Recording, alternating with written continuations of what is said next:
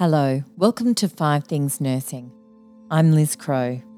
Today's episode is very personal and will contain themes around loss, grief, and challenges.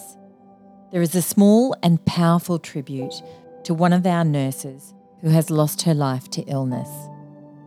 There is then a poem which explores the deep, personal nature of nursing. Please take care. Welcome to a special edition of Five Things. I'm Jesse Spur, and this week we're taking a pause to honour the life of an amazing nurse and part of our work family. Chelsea lived her life with an endless purpose, fearless honesty, and a focus on the future. She was, like all of us who do such emotionally big work, a complex, smart, loving person who could be bitingly funny and a soft place to land when her team or family was struggling. She was more resilient than anyone I've ever known Thanks and love to my ICU work family and all the amazing healthcare professionals who cared for Chelsea when we couldn't.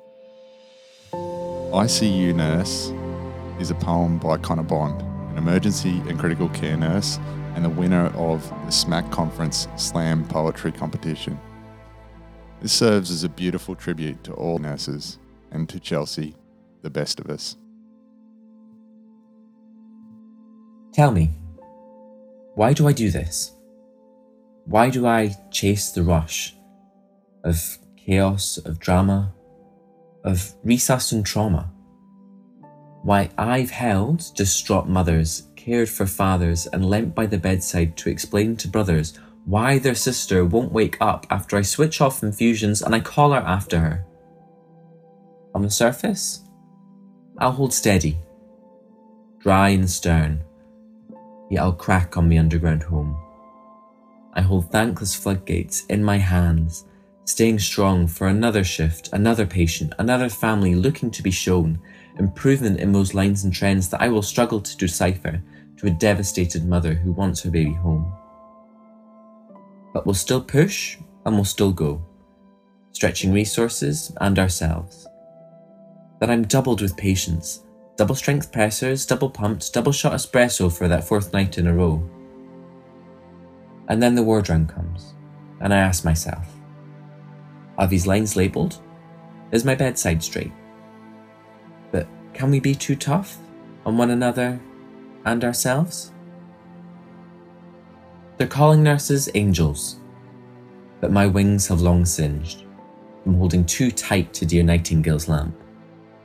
But I carry on because I will it and because I can and because I've seen eyes open after weeks without sedation, and family rally behind a young man with such determination as he takes his first steps for the second time in his life. We are not saints. We are not angels. I will never cause a miracle at handover. But I will give my mind, my hands, and my words, until my best is enough, no more.